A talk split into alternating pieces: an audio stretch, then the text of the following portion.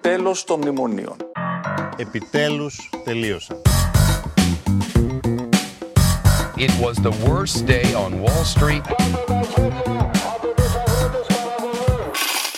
Το χρηματιστήριο αξιών Αθηνών είναι δίπλα σας. Δεν τα ξέρετε τα οικονομικά, είναι πολλά που δεν ξέρετε. Hello Greece. Γεια σας. Καλησπέρα. Οι προσδοκίες, τα ενίγματα και οι απειλές για την οικονομία σε έναν κόσμο που αλλάζει. Είμαι ο Νίκος Φιλιππίδης και αυτό είναι το podcast Βαβέλ του Οικονομικού Ταχυδρόμου.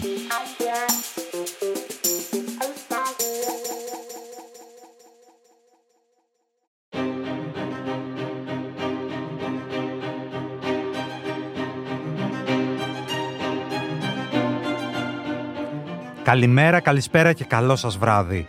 Σε ένα ακόμα προεκλογικό podcast Βαβέλ μιλάμε για τις οικονομικές εξεγγελίες των κομμάτων. Καλεσμένος ο εκπρόσωπος τύπου της Νέας Δημοκρατίας, Άκης Κέρτσος. Σχολιάζει την κατάσταση της οικονομίας και τις εξαγγελίες των άλλων κομμάτων. Μιλάει για τα κρυφά προγράμματα και αποκαλύπτει τις προθέσεις της Νέας Δημοκρατίας για τους φόρους, τις επενδύσεις, την πρόσβαση σε προσιτή στέγη και τις μεταρρυθμίσεις. Καλή σας ακρόαση.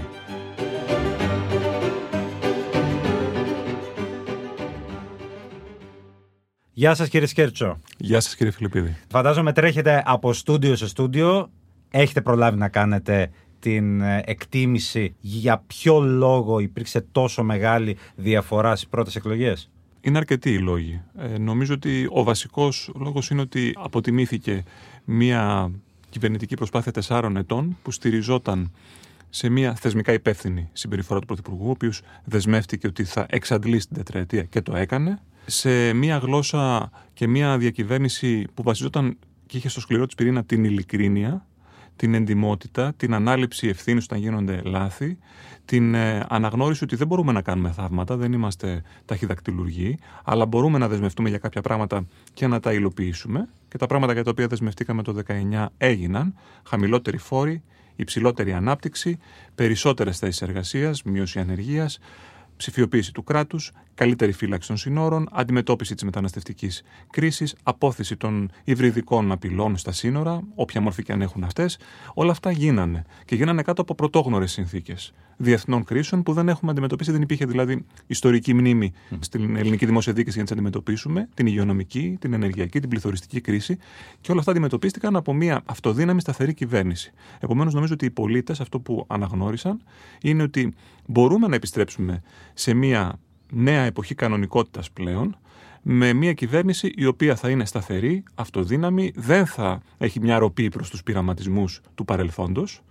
Αυτό υποστήριξε η αντιπολίτευση ως πρόταση, ότι μπορούμε να επιστρέψουμε ξανά σε περίεργα σχήματα διακυβέρνησης, χωρίς προγραμματικές συγκλήσεις, προφανείς ή εμφανείς, αντιθέτως με πάρα πολλές περίεργες ιδέες που φόβησαν τον κόσμο. Δεν φοβήσαμε εμείς τον κόσμο, η αντιπολίτευση φόβησε τον κόσμο και τελικά αναγνώρισαν και το έργο, αλλά και μια θετική πρόταση διακυβέρνησης για τα επόμενα τέσσερα χρόνια που έχει σαν στόχο να γίνει η Ελλάδα μια κανονική ευρωπαϊκή χώρα. Γιατί γνωρίζουμε ότι ερχόμαστε από πολύ πίσω και πολύ χαμηλά. Χάσαμε πάρα πολύ χρόνο τα προηγούμενα 12 χρόνια. Η Ελλάδα έχασε ένα μεγάλο μέρος του ΑΕΠ της, 25%, πολύ υψηλή ανεργία, μεγάλη αποεπένδυση, μεγάλη ύφεση συνολικά στην κοινωνία, ένα πολιτικό τοξικό κλίμα που δίχασε την ελληνική κοινωνία. Δεν θέλουμε να επιστρέψουμε πίσω. Θέλουμε να πάμε μπροστά και νομίζω ότι η κυβέρνηση της Νέας Δημοκρατίας, ο Κυριάκος Μητσοτάκης προσωπικά, εκπροσωπεί και προσωποποιεί ο ίδιος αυτή τη θετική πρόταση για το μέλλον. Επαναλαμβάνω, με μεγάλη εντυμότητα και ειλικρίνεια και αναγνώριση των πολλών βημάτων και αλμάτων που πρέπει να κάνουμε προς τα μπρος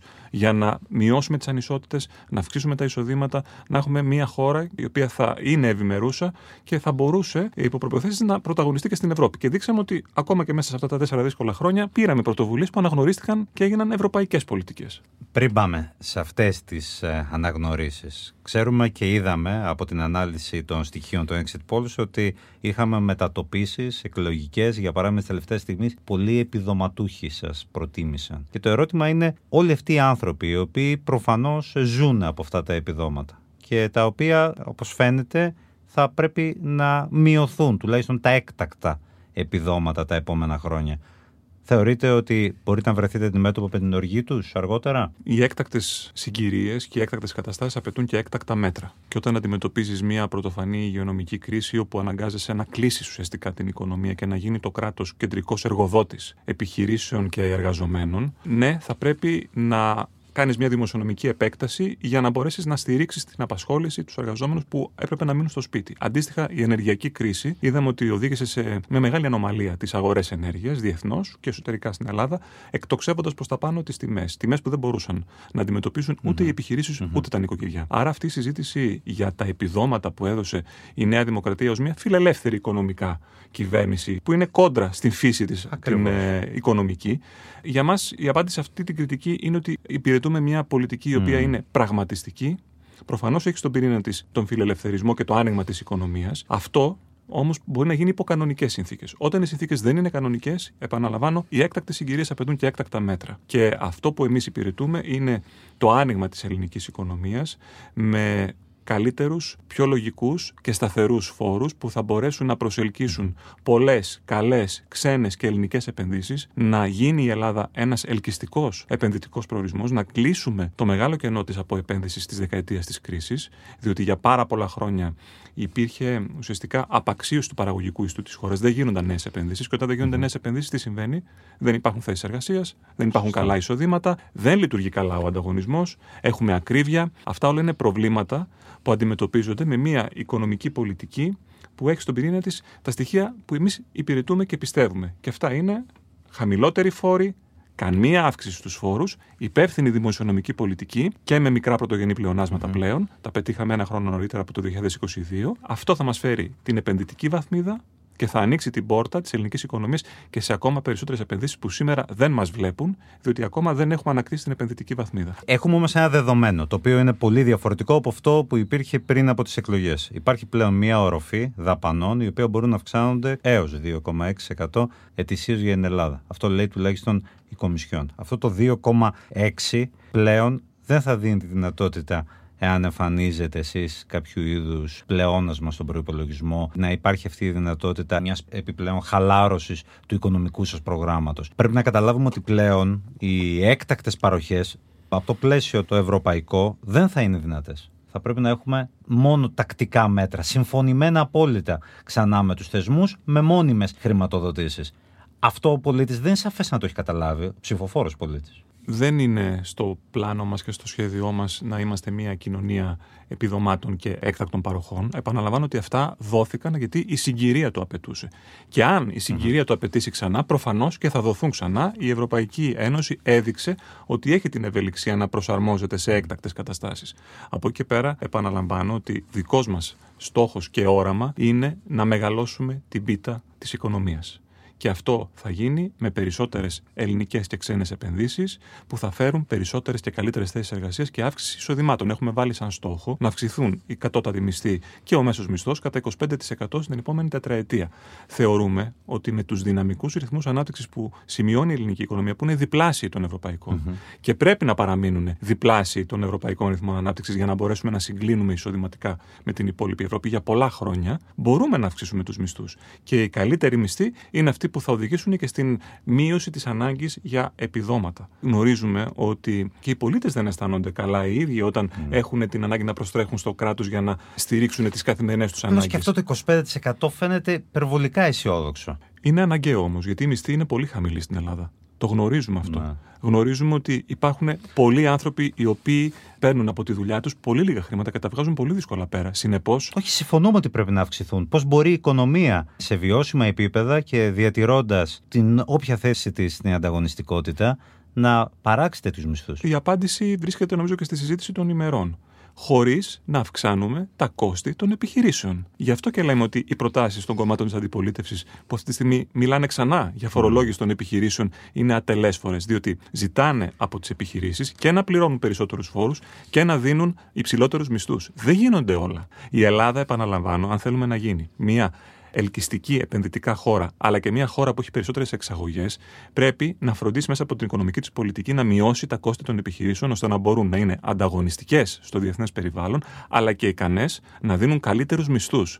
Όταν έχουμε υψηλούς φόρους, υψηλά ενεργειακά κόστη, υψηλές ασφαλιστικές εισφορές, εύλογα έρχεται η επιχείρηση και σου λέει Μα πώς μου ζητάς να πληρώσω και υψηλότερους μισθούς; Εμείς θέλουμε τους μισθούς να αυξήσουν, γι' αυτό και κάνουμε ό,τι μπορούμε, να μειώσουμε τα υπόλοιπα κόστη των επιχειρήσεων για να μπορέσουμε να ωφελήσουμε τους πολλούς, τους εργαζόμενους, τους πολίτες.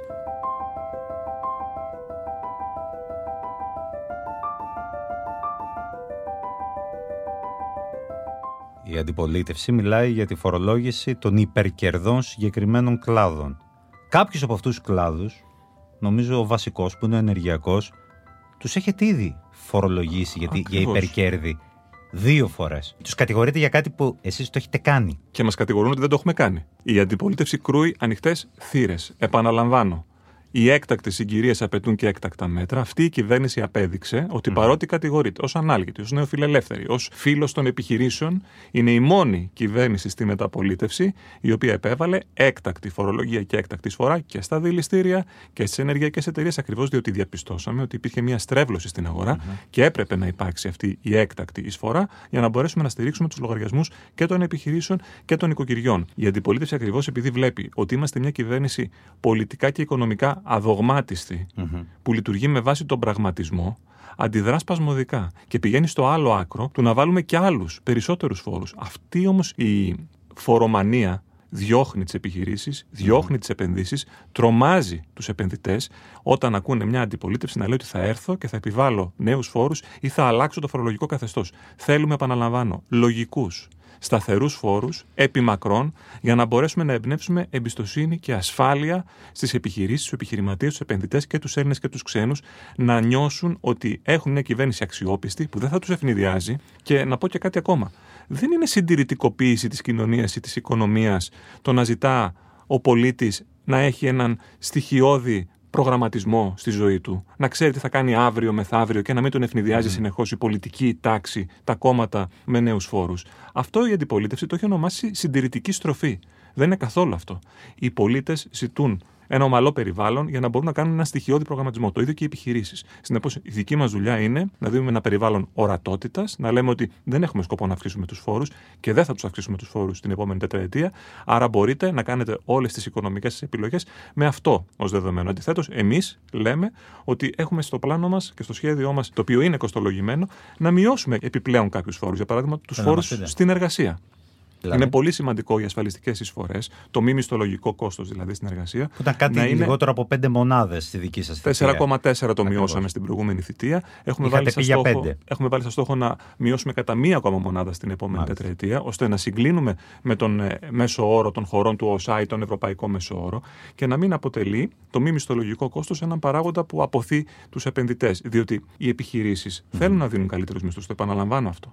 Δεν θέλουν να εκμεταλλεύονται τους εργαζόμενους. Αυτή η ενοχοποίηση και στοχοποίηση των επιχειρήσεων είναι λάθος. Όμως, όταν έχουν να αντιμετωπίσουν μια σειρά από ακριβά κοστολογικά στοιχεία που τελικά τους καθιστούν πιο δύσκολο το επιχειρήν στη χώρα μας, εννοείται ότι θα συμπιώσουν τους μισθούς. Εμείς θέλουμε μια οικονομία υψηλών και καλύτερων μισθών, όπου το κράτος θα εισπράττει ενδεχομένως λίγο λιγότερα από τους φόρους των επιχειρήσεων, αλλά αυτά θα επιστρέφουν σε καλύτερους μισθούς και τελικά σε περισσότερα έσοδα που έρχονται από την ανάπτυξη και αυτά επιστρέφουν μετά ξανά στην ε, χρηματοδότηση του σχολείου, του νοσοκομείου, της ασφάλειας, δηλαδή σε καλύτερα δημόσια αγαθά. Επειδή αναφέρεστε ακριβώς στην ε, υπερβολική φορολόγηση, υπάρχει ένας κλάδος, ο κλάδος για τον οποίο αναφέρεστε και για τους οποίους δίνεται κίνητρο προκειμένου να προσληφθεί και να αυξηθεί ο μισθός του και το κράτος συνεχίζει να του παίρνει πάρα πολλά. Μιλάω για το μισθωτό. Όπου η κλίμακα των μισθωτών έχει παραμείνει εκεί που ήταν στα μνημόνια. Δηλαδή έχουν μείνει υπέρμετρες φορολογικές Μειώσαμε το, τον, τον αρχικό συντελεστή στο 9%. Ναι, δεν μειώθηκαν οι υπόλοιποι όμως συντελεστές. Με αποτέλεσμα ακόμα και αυτό το, αν υποθέσουμε ότι το συν 25% που λέτε επιβεβαιωθεί στο τέλος της τετραετίας, θα βρεθούν ξαφνικά με συνεταίρο το κράτος σε αυτές τις αυξήσεις τις οποίες περιγράφεται. Άρα το κίνητρο για καλύτερους μισθούς ξαφνικά θα γίνει αντικίνητρο φοροδιαφυγής. Ένα-ένα τα βήματα. Καταρχάς, αφαιρέσαμε μόνιμα τον πονοκέφαλο της εισφοράς αλληλεγγύης.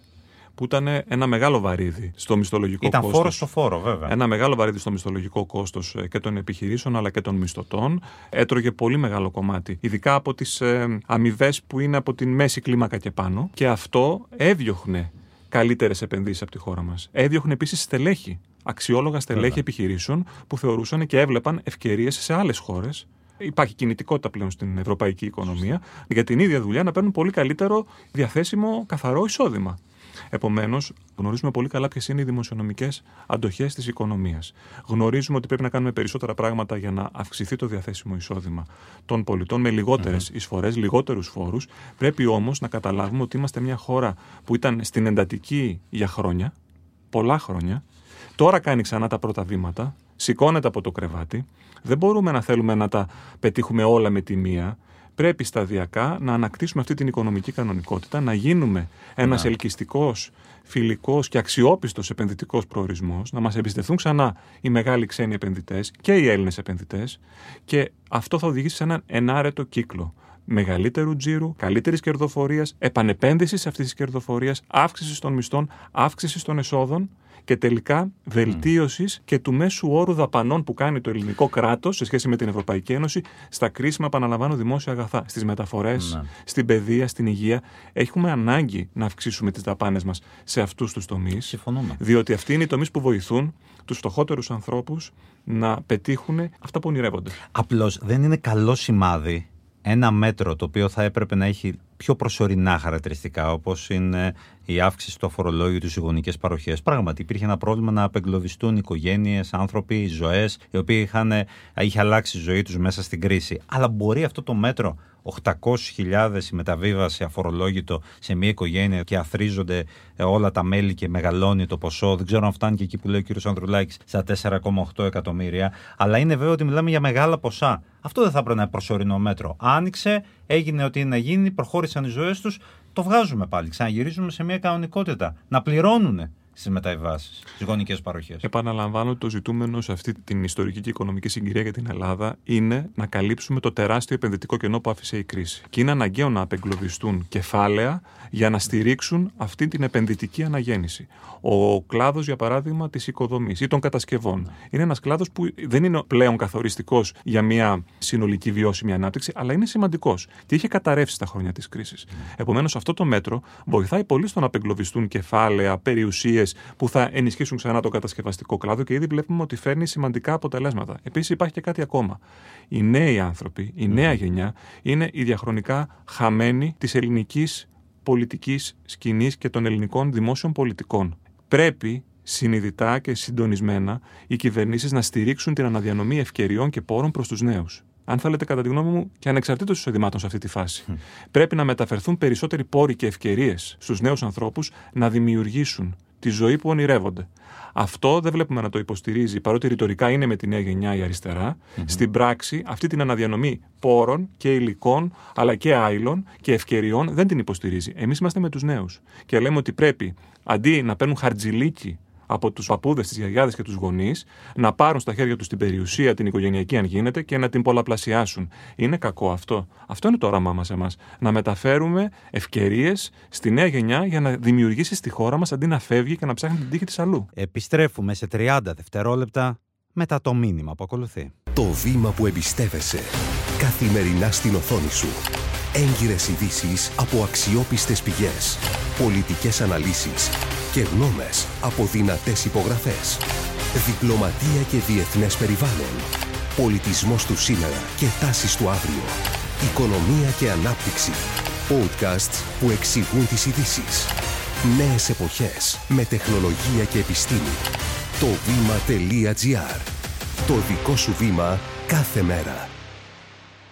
Ένα τελευταίο για τα φορολογικά. Το οποίο η αλήθεια είναι, μου κάνει εντύπωση. Η αντιπολίτευσης δεν το βάζει καθόλου έχουμε αυτή τη στιγμή σε νομοθετημένα κάποια έκτακτα μέτρα, τα οποία είναι την περίοδο της πανδημίας. Έχουμε φόρους με χαμηλό ΦΠΑ, προϊόντα και υπηρεσίες, όπως είναι για παράδειγμα στο 6% είναι κάποια ιατρικά είδη, είναι το εισιτήριο των κινηματογράφων, στο 13% τα μη αλκοολούχα, οι υπηρεσίες μεταφοράς και η εστίαση, που έχει σχέση και με τον τουρισμό.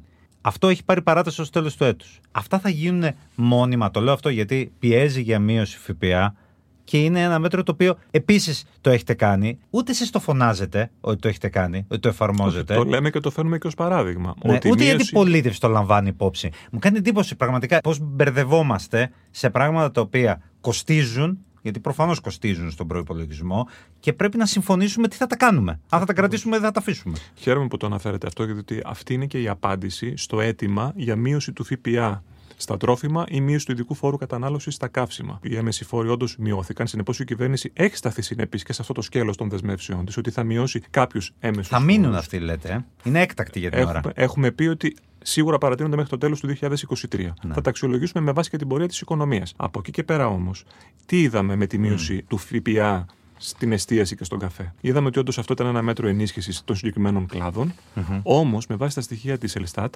δεν έφτασε στην τσέπη του καταναλωτή. Δεν μειώθηκαν τελικά οι τιμές στην εστίαση και στο ΦΠΑ.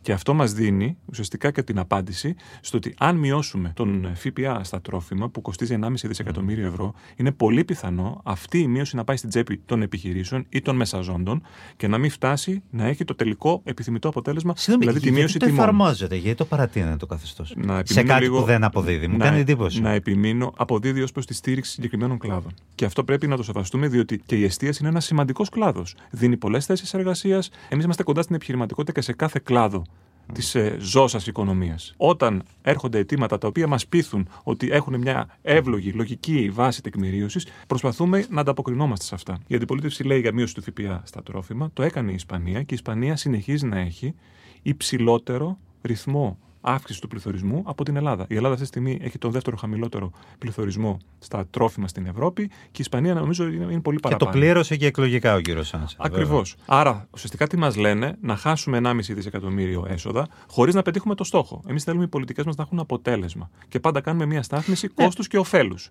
Αν είναι να δώσουμε 1,5 δισεκατομμύριο, να τα πετάξουμε από το παράθυρο, αλλά να μην φτάσουν στην τσέπη του καταναλωτή, να μην μειωθούν οι τιμές, τότε έχουμε κάνει μια τρύπα στο νερό. Προτιμούμε να εισπράττουμε αυτόν τον υπερβάλλοντα ΦΠΑ και να τον επιστρέφουμε στοχευμένα Ναι. στις ομάδες που έχουν ανάγκη. Επειδή στην αντιπολίτευση καταλαβαίνω στο δημόσιο διάλογο τα πράγματα είναι αρκετά πιο ευγενικά. Αλλά λίγο επί της ουσίας. Το γεγονός ότι δεν μπορεί να περάσει την κατανάλωση η μείωση ενός φόρου, αυτό είναι και ευθύνη της κυβέρνησης που το εφαρμόζει. Δηλαδή, για παράδειγμα, στα καύσιμα, ξέρουμε ότι συνεχίζουν να υπάρχουν ακόμα, τα συστήματα ελέγχου έχουν ατονίσει.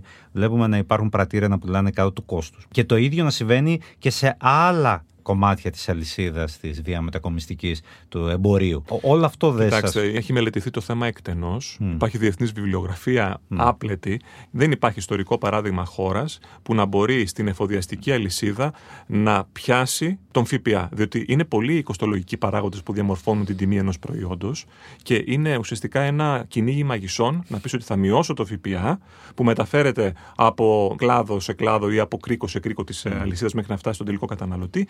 Και όποιος δεν περνάει αυτή τη μείωση θα υποστεί κάποιο πρόστιμο ή θα τον κυνηγήσει το κράτος. Είναι πραγματικά ένα κυνήγι μαγισσών. Δεν φέρνει αποτέλεσμα. Έχει μελετηθεί εκτενώς και γι' αυτό λέμε ότι δεν είναι ένα μέτρο αποτελεσματικό. Μα Θέλουμε. και επίσης υπάρχουν και περιβαλλοντικοί λόγοι. Έχουμε συμφωνήσει ως κοινωνία ότι θέλουμε πολλά αυτοκίνητα ταυτόχρονα στους δρόμους. Αυτό είναι ένα θέμα που αναρωτιέμαι, δεν, δεν το ακούω από πουθενά. Δηλαδή, έχουμε συμφωνήσει ότι τέλος αφήνουμε τα μέσα μεταφοράς, δεν θα τα ενισχύσουμε, δεν θα δημιουργήσουμε καινούρια και θα βγάλουμε τα αυτοκίνητα στους δρόμους. Κάθε άλλο. Εμείς στο πλαίσιο του προγράμματός μας έχουμε σοβαρές Που δεν διαφωνώ επενδύσεις. μαζί σας. Έχουμε σοβαρές επενδύσεις στην ε, αναβάθμιση και στην ενίσχυση των μέσων μαζικής μεταφοράς και του μετρό και των λεωφορείων. 650 ηλεκτρικά λεωφορεία θα προσθεθούν τα επόμενα τέσσερα Τα οποία χρόνια ακόμα δεν είναι στο στον επιθυμητό στόλο. επίπεδο. Όχι. Ούτε τα δρομολόγια, ούτε η ποιότητα. Συμφωνούμε. Έχουμε βάλει σαν στόχο να υπάρχει πολύ μεγαλύτερη αξιοπιστία στη συχνότητα των δρομολογίων και στα λεωφορεία και στο Ναι. μετρό.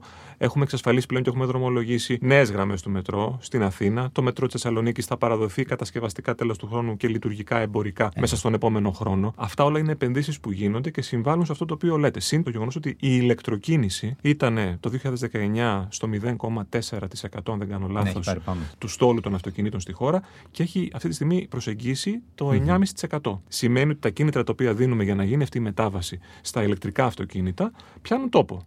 Και υπάρχει αυτή η ανανέωση. Από εκεί και πέρα, ναι, συμφωνούμε ότι χρειάζεται να μιλήσουμε πολύ περισσότερο για την πράσινη μετάβαση, για το πώς η ελληνική οικονομία, η ελληνική επιχείρηση, το ελληνικό νοικοκυριό θα εκπέμπει λιγότερους ρήπους, Ναι. αλλά θα έχει και ένα όφελος οικονομικό από αυτή την επιλογή.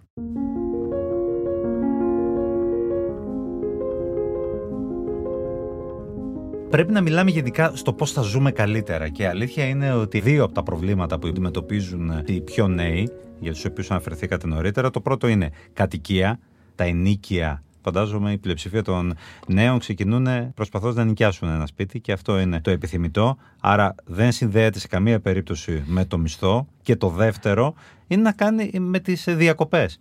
Αρχίζει και γίνεται και αυτό ακριβό όνειρο. Σκέφτεστε κάποιο τρόπο ώστε να μπορέσουμε να τα οργανώσουμε λίγο αυτά τα πράγματα καλύτερα; Γιατί δεν βλέπουμε κινήσεις στο μέτωπο να αυξηθούν οι κατοικίες, να υπάρχει επέκταση των σχεδίων πόλης, να περιοριστεί το Airbnb ενδεχομένως, να μπει γενικώς μια τάξη, μια οροφή σε όλα. Αρχίζει και γίνεται λίγο δυσβάσταχτη η ζωή για κάποιον ο οποίος ξεκινάει παρά το γεγονός ότι υπάρχουν καλύτερες προποθέσει. Το κόστος διαβίωσης και κατοικίας είναι πολύ ψηλό στην Ελλάδα. Το έχουμε εντοπίσει ως πρόβλημα. Είμαστε και εδώ η πρώτη κυβέρνηση που έκανε κάτι γι' αυτό. Έχουμε πλέον μια στρατηγική. Έχουμε το πρόγραμμα Σπίτι μου. Να. Το οποίο έχει μέσα 6-7 τουλάχιστον επιμέρους δράσεις. Κάποιες από αυτές έχουν ήδη ξεκινήσει. Που έχουν σαν στόχο να ενισχύσουμε την προσπάθεια των νέων να αποκτήσουν με χαμηλότερο τραπεζικό κόστος το δικό τους σπίτι επιδοτούμε τραπεζικά δάνεια, τα τρία τέταρτα του κόστους δανεισμού. Αυτό οδηγεί ουσιαστικά σε ένα κόστος εξυπηρέτησης των δανείων που είναι χαμηλότερο από ένα ενίκιο. Άρα βρίσκεις το σπίτι, το αγοράζεις, μένεις στα χέρια σου και πληρώνεις στην τράπεζα χαμηλότερο ποσό από όσο θα πλήρωνε για ένα ενοικιαζόμενο σπίτι. Βλέπουμε το Αυτή ενδιαφέρον είναι- μεγάλο, αλλά αρχίζουν σιγά σιγά ε, αυτού του είδους οι, οι κατοικίες να μην τις βρίσκουν. Δηλαδή, βλέπουμε ότι Δεν έχουμε νομίζω κολλήσει ότι σε είναι 2.500 αιτήσεις που έχουν προχωρήσει σε επόμενο στάδιο και είναι καμιά 30.000 που ψάχνουν για σπίτι. Τα στοιχεία είναι ότι αυτή τη στιγμή έχουν πάρει προεγκρίσεις μαζί με σπίτια 3.000 δικαιούχοι και έχουν ήδη δεσμευτεί περίπου τα 3 πέμπτα του διαθέσιμου προπολογισμού. Είναι ένα πρόγραμμα που ξεκίνησε πριν από λίγες μόλις εβδομάδες. Όχι, έχει πάει καλά Έχει στις βρει πολύ τράπεζες, μεγάλη ξέρω. ανταπόκριση. Σπίτια υπάρχουν. Μπορεί να μην υπάρχουν απαραίτητα στις περιοχές ενδιαφέροντος Ναι. του κάθε δικαιούχου. Και επειδή πρόκειται για ένα κοινωνικό πρόγραμμα, είναι πολύ δύσκολο προφανώς να βρεις ένα σπίτι στην Εκάλη ή στην Κυφυσιά. Όμως σπίτια υπάρχουν. Πρέπει να γίνει σωστή αναζήτηση.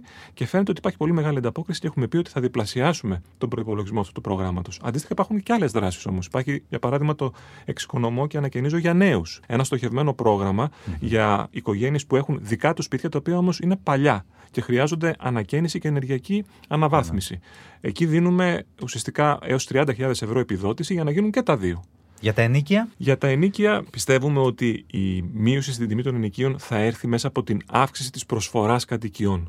Η αύξηση προσφοράς κατοικιών θα συμβεί με αυτόν τον τρόπο. Με το να βγάλουμε από την αδράνεια, από την αχρησία σπίτια που είναι κλειστά σήμερα, ακριβώς επειδή είναι παλιά. Έχουμε ένα παλιό στόκ κατοικιών. Γι' αυτό και επενδύουμε πολύ σε χρηματοδότηση και επιδότηση της ανακαίνησης ναι, παλιών αλλά κατοικιών. κινητροδοτούμε και τους αλλοδαπούς, πολίτες τρίτων χωρών, ακόμα στο να έρθουν. Αυτό που κάναμε δηλαδή ως σύστατη λύση για να έρθουν επενδυτές, το κάνουμε και τώρα που έχουμε επενδυτές με κανονικές επενδύσεις. Έχουμε όχι μόνο στα τροποποιήσει, σπίτια. έχουμε τροποποιήσει προς το αυστηρότερο πλέον Μμ, την, υψηλότερο τη όριο. λεγόμενη χρυσή βίζα. Και ειδικά σε περιοχές που έχουν έντονο εμπορικό ή τουριστικό ενδιαφέρον, εκεί έχουμε περιορίσει αρκετά τη δυνατότητα των ξένων επενδυτών και δεν είναι και τόσο τραγικά τα πράγματα. Αλλά έχουμε κάνει μια έρευνα και είδαμε ότι, για παράδειγμα, οι λεγόμενοι Κινέζοι επενδυτές έχουν επενδύσει μόλις 12 εκατομμύρια ευρώ τον προηγούμενο χρόνο στα ελληνικά κίνητα. Συνεπώς, γίνονται κινήσεις. Ω προς τη βραχυχρόνια μίσθωση, έχουμε πει ότι και εκεί θα το δούμε το θέμα αυτό, χωρίς να πλήττουμε την μικρή ιδιοκτησία, διότι αποτελεί ένα πρόσθετο συμπλήρωμα στο εισόδημα ενός νοικοκυριού, μιας οικογένειας, το να μπορεί να μισθώσει στη βραχυχρόνια μίσθωση ένα κίνητο που έχει. Όμως εκεί υπάρχει όντως μια κατάχρηση από τη μεγαλύτερης κλίμακας ε, αναπτύξη βραχυχρόνιας μίσθωσης που παραπέμπουν σε επιχειρήσεις, εκμεταλλευόμενες όμως το καθεστώς της βραχυχρόνιας μίσθωσης. Άρα εκεί, επειδή αυτό λειτουργεί και ως αθέμητος ανταγωνισμός προς τις κανονικές τουριστικές επιχειρήσεις, πρέπει να το δούμε. Εδώ υπάρχει και ένα θέμα συνολικά στον τουρισμό. Αν τα έσοδα, τα πολύ μεγάλα τα οποία έρχονται στην Ελλάδα, αν καταλήγει το ποσοστό που αναλογεί στο κράτος στα δημόσια ταμεία. Και αυτή η συζήτηση είναι επίσης από τις αντιδημοφιλείς συζητήσεις που δεν κάνουμε στην Ελλάδα. Και το λέω αυτό για παράδειγμα φόροι στην κατανάλωση. Εισπράττονται, κόβονται αποδείξεις, γίνονται έλεγχοι. Ο φοροελεκτικός μηχανισμός γενικώς νιώθω ότι θέλει ένα φρεσκάρισμα. Νομίζω ότι έχουμε κάνει αρκετά βήματα εκεί τα οποία δεν τα έχουμε επικοινωνήσει όσο θα έπρεπε. Για παράδειγμα, το λεγόμενο VAT gap, το χάσμα του ΦΠΑ, που υποδηλώνει το εύρος της παραοικονομίας ή των αδήλωτων ε, οικονομικών συναλλαγών, έχει μειωθεί κατά τουλάχιστον 5 έως 6 μονάδες τα τελευταία 4 χρόνια. Σε αυτό έχουν συμβάλει πολύ οι ψηφιακές ηλεκτρονικές πληρωμές και συναλλαγές, τι οποίες τις έχουμε ενισχύσει με πρόσθετα κίνητρα. Έπαιξε ρόλο προφανώς και η πανδημία συνέβαλε στο να επεκταθεί η χρήση του πλαστικού χρήματος. Όμως έχουμε δώσει και συγκεκριμένα κίνητρα φορολογικά, ώστε σε δραστηριότητες επαγγελματικές που έχουν μια κατά γενική ομολογία τάση προς την φοροδιαφυγή. Παραβατικότητα. Εκεί, βέβαια. εκεί να υπάρχει μια επιστροφή και ένα όφελος στον πολίτη, ο οποίος επιλέγει να πληρώσει με πλαστικό χρήμα. Έχουν υπερδιπλασιαστεί οι ηλεκτρονικές συναλλαγές κατά κεφαλής στη χώρα μας. Είμαστε πλέον στον ευρωπαϊκό μεσόωρο και έχουμε βάλει και στο πρόγραμμά μας για την επόμενη τετραετία ένα φιλόδοξο στόχο να υπερβούμε κατά πολύ τις ευρωπαϊκές κατά κεφαλή συναλλαγές με ψηφιακά μέσα. Αυτό οδηγεί τελικά σε μια μείωση της παραοικονομίας και σε μια αύξηση των δημοσίων εσόδων. Και αυτή η καλή ροή των ε, δημοσίων εσόδων, η οποία υπερβαίνει τελικά και τις εκτιμήσεις του προπολογισμού, σε μηνιαία βάση, οφείλεται στη γενικευμένη πλέον όλο και μεγαλύτερη χρήση των ηλεκτρονικών συναλλαγών. Πρέπει να πάμε στο πλαστικό χρήμα. πρέπει Είναι να ο πάμε. τρόπος για να βοηθήσουμε σταδιακά την ελληνική οικονομία να σπρίσει περισσότερο. Αυτό θα βοηθήσει πολλαπλά, νομίζω, και τις θέσεις εργασίας και τον τρόπο με τον οποίο λειτουργεί συνολικά η οικονομία μας. Συζητάμε εδώ πέρα εγχωρίως για τους φόρους, το οποίο προφανώς είναι και ένα κομμάτι που αφορά την ανταγωνιστικότητα της ελληνικής οικονομίας, την προσέλκυση επενδύσεων. Συζητάμε υπέρμετρα για τους φόρους, τη στιγμή που δεν έχουμε λύσει άλλα ζητήματα. Εδώ, για παράδειγμα, οι επενδυτές έρχονται και λένε ότι ο συντελεστής με νοιάζει λίγο. Εμένα με ενδιαφέρει περισσότερο ότι άμα μπλέξουμε μια φορολογική διαφορά στα φορολογικά δικαστήρια θα περιμένω μήνες ή χρόνια. 300 εκατομμύρια έχει υπολογίσει το ΙΟΒΕ ότι στοιχίζει και φεύγουν γύρω-γύρω σε διάφορες διαδικασίες στα ποσά των εταιριών. Και βέβαια υπάρχει το πολύ μεγάλο θέμα της καθυστερημένης απονομής δικαιοσύνης. Με πολλά δικαστήρια μαθαίνω, το έμαθα από αυτούς που τρέχουν το πρόγραμμα, να αρνούνται να ψηφιοποιηθούν δικαστήρια της χώρας. Ωραίοι οι συντελεστές, αλλά αυτά κοιτάει πρώτα ένας επενδυτής. Έχουμε τρεις βασικές προτεραιότητες ως προς τις μεταρρυθμίσεις επόμενης τετραετίας. Είναι η αναβάθμιση του Εθνικού Συστήματος Υγείας, ώστε να γίνει ένα σύγχρονο ποιοτικό δημόσιο σύστημα υγείας με ευρωπαϊκές προδιαγραφές. Είναι η περαιτέρω μεταρρύθμιση και αξιολόγηση του κράτους και των δημοσίων υπαλλήλων, με στόχο την ενδυνάμωσή τους, να κάνουν καλύτερα τη δουλειά τους, να αντλούν ικανοποίηση από αυτό και να αμείβονται και περισσότερο μέσα από αυτό. Είναι βασικό στοιχείο της καλύτερης λειτουργίας του κρατικού μηχανισμού. Και το τρίτο είναι η μεταρρύθμιση στη δικαιοσύνη. Υπάρχουν πόροι που έχουν ε, δεσμευτεί στο Ταμείο Ανάκαμψης Ελλάδα 2.0 250 εκατομμύρια ευρώ που έχουν μέσα και την ψηφιοποίηση της ελληνικής δικαιοσύνης και τη δημιουργία νέων πιο σύγχρονων δικαστηρίων και υποδομών, 14 σε όλη τη χώρα, και τη δημιουργία και αναβάθμιση της δικαστικής εκπαίδευσης, αλλά και τη δημιουργία ενός νέου κλάδου δικαστικών υπαλλήλων. Είναι πολύ σημαντικό για να μπορούν να κάνουν ταχύτερα οι Έλληνες δικαστές τη δουλειά τους να αποκτήσουν Το βοηθό τους. βοηθούς. Όπως συμβαίνει σε Α, όλη την μπράβο. υπόλοιπη Ευρώπη. Άρα να μοιράσουν κάπως τη ε, δουλειά που αναγκάζονται να κάνουν οι Με ίδιοι. ρύθμη καθαρογραφή αποφάσεων. Ακριβώς. Να ψηφιοποιηθούν όλες αυτές οι διαδικασίες και έχουμε βάλει σαν στόχο μέχρι το 2027 να φτάσουμε στον ευρωπαϊκό μεσόωρο απονομής δικαιοσύνης και για τις φορολογικές υποθέσεις και όχι μόνο για αυτές. Υπάρχει σε εξέλιξη επίσης μια μεγάλη μεταρρύθμιση που αφορά στον χάρτη των δικαστηρίων και της διοικητικής και της πολιτικής και ποινικής δικαιοσύνης. Για την ενδιοικητική έχει ήδη ψηφιστεί στις αρχές του 2023. Για την πολιτική και την ποινική θα ολοκληρωθεί η τεχνική δουλειά που γίνεται τέλος του χρόνου και θα φτάσουμε πλέον μέσα στα επόμενα τέσσερα χρόνια να έχουμε και ένα νέο χάρτη δικαστικό που θα βοηθήσει μια καλύτερη κατανομή της δικαστικής ύλης. Απαραίτητο στοιχείο για να γίνει αυτό είναι να μετράμε. Έχουμε δημιουργήσει ένα γραφείο στατιστικών της δικαιοσύνης, το Just Stat, όπου εκεί βλέπουμε πλέον τη ροή των υποθέσεων, των εισερχομένων και των εξερχομένων. Δεν υπήρχε αυτή η γνώση mm. έως τώρα. Και έτσι βλέπουμε ποια δικαστήρια έχουν μεγαλύτερο φόρτο, ποια δικαστήρια έχουν λιγότερες υποθέσεις, αλλά περισσότερους εργαζόμενους, δικαστές ή υπαλλήλους. Μήπως πρέπει να μεταφέρουμε κάποιους. Εκεί, πάρα, εκεί θα συναντήσετε αντιδράσεις. Είναι μέσα στο παιχνίδι όλα αυτά, αλλά δεν θέλουμε κανείς να φοβάται. Το θέμα είναι να λειτουργεί καλύτερα και υποφελία όλων η δικαιοσύνη, οι θεσμοί, η δημόσια διοίκηση. Το ζητούμενο, επαναλαμβάνω, για το κράτος είναι να υπηρετεί τον πολίτη και όχι ο πολίτης το κράτος. Να ρωτήσω κάτι τελευταίο. Πιστεύετε ότι θα πορευόσαστε πάντα με έναν τρόπο που θα έχει θετικά μέτρα; Το λέω αυτό γιατί η αίσθηση που έχει δημιουργηθεί και η εμπειρία στους πολλούς πολίτες ότι όποια κυβέρνηση στην Ελλάδα μιλάει μόνο με θετικά, δηλαδή δεν τα βάζει με κανέναν, ε, συνήθως τρώει από τα έτοιμα. Και μετά από λίγα χρόνια, σχεδόν ε, ενστικτοδός, νιώθουμε όλοι και αντανακλαστικά ότι θα έρθει κάποιο είδους καταστροφή. Δεν νομίζω ότι ισχύει αυτό. Για παράδειγμα, μιλήσαμε πριν για ένα μέτρο που αποτελεί ένα λαϊκό αίτημα, η μείωση του ΦΠΑ ή του ειδικού φόρου κατανάλωσης στα καύσιμα, στο οποίο λέμε με στοιχεία όμως και με τεκμηρίωση ότι δεν είναι σωστό. Είμαστε πολύ διστακτικοί στο να το υλοποιήσουμε. Άρα πάμε κόντρα σε ένα κοινωνικό αίτημα. Στους ελεύθερους επαγγελματίες, λέει για παράδειγμα ο κύριος Τσίπρας, αφορολόγητο 10.000 ευρώ και στους ελεύθερους επαγγελματίες, δηλαδή μηδέν φόρο επί της ουσίας. Ξέρουμε ότι εκεί υπάρχει πολύ μεγάλη φοροδιαφυγή. Και η φοροδιαφυγή δεν είναι ακριβώς μόνο στα δηλωθέντα εισοδήματα, είναι σε πολύ αυξημένες ψεύτικες δαπάνες, δαπάνες που επί τη ουσία είναι ο τρόπος ζωής των οικογενειών τους, τις οποίες δηλώνουν και μειώνουν το φορολογητέο εισόδημα. Είναι ένα θέμα το οποίο έχετε σκοπό να το πιάσετε; Ναι, και το έχουμε δηλώσει ότι έχουμε βάλει σαν στόχο να καταργήσουμε το τέλος επιτιδεύματος, το οποίο όμως θα συνοδεύεται και από υψηλότερη φορολογική συμμόρφωση. Διότι όντως εδώ πέρα υπάρχει ένα παράδοξο. Τι εννοείται με τη φορολογική συμμόρφωση; Ότι θα πρέπει να δούμε πώς είναι τελικά η οικονομική ύλη η οποία διακινείται και να υπάρξει μεγαλύτερη απόδοση αυτού του τζίρου που διακινείται στις επιχειρήσεις και στους ελεύθερους επαγγελματίες στα δημόσια ταμεία. Υπάρχει μια αδικία σε σχέση με τους μισθωτούς στην Ελλάδα. Α, Καταβάλουν πολύ μεγαλύτερο κομμάτι των δημοσίων εσόδων από αυτό που θα έπρεπε και με βάση και τον πληθυσμό. Θα ήθελα να ακούσω και περισσότερα πράγματα από την αντιπολίτευση για το πώς θέλουν να διαχειριστούν αυτό το μεγάλο διαρθρωτικό πρόβλημα. Το 10-15% του πληθυσμού πληρώνει το περίπου 70-80% των δημοσίων εσόδων από τη φορολογία εισοδήματος. Αυτό είναι εγγενώς άδικο φορολογικά. Επομένως, εδώ πρέπει να κάνουμε όλοι μια ειλικρινή συζήτηση και να δούμε πώς ως κοινωνία θα μοιράσουμε πιο δίκαια τα φορολογικά βάρη. Έτσι θα πάμε και στη μείωση της έμεσης φορολογίας που όντως είναι υψηλή στην Ελλάδα. Όμως λόγω της εκτεταμένης φοροδιαφυγής που υπάρχει σε κάποιους κλάδους, αναγκαζόμαστε να έχουμε υψηλούς έμεσους φόρους, τους οποίους πρέπει κάποια στιγμή να τους μειώσουμε. Ερώτηση προσωπική. Πώ σκέφτεστε το πολιτικό σας μέλλον, Εγώ δεν Ίσα- είμαι. ε, Ήσασταν δεν υπουργός είμαι- επικρατείας. δεν είμαι Ω ένας, ε, τεχνοκράτης συνεργαζόσασταν με την ε, κυβέρνηση. Δεν ε, έχετε εκλεγεί βουλευτής. Νομίζω ότι είναι εύλογο μετά από τόσο μεγάλη εμπειρία να σκεφτόσαστε τα επόμενα βήματά σας. Στηρίζω ε, με όλη μου την, την καρδιά και πραγματικά χαίρομαι που είμαι συνεργάτης του κ. Μητσοτάκη. Είναι ένας άνθρωπος ο οποίος πιστεύει ειλικρινά στην πρόοδο της χώρας μας και θα είμαι δίπλα τους σε οτιδήποτε χρειαστεί. Ευχαριστώ θερμά για την ε, συζήτηση που είχαμε, κύριε Σκέρτσο. Καλή συνέχεια. Να είστε καλά. Το podcast Vavel είναι μια παραγωγή της Alter Ego Media. Παρουσίαση Νίκος Φιλιππίδης. Ηχοληψία και τεχνική επεξεργασία Στέλιος Τριανταφύλου. Επιμέλεια παραγωγής Σωτηρία Δημητρίου Έλενα Κούση. Για να μην χάσετε κανένα επεισόδιο, ακολουθήστε μας στο Spotify ή στα Apple Podcast ή μπείτε στο ot.gr για να ακούσετε το podcast.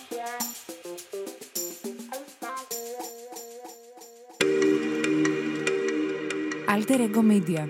Podcast.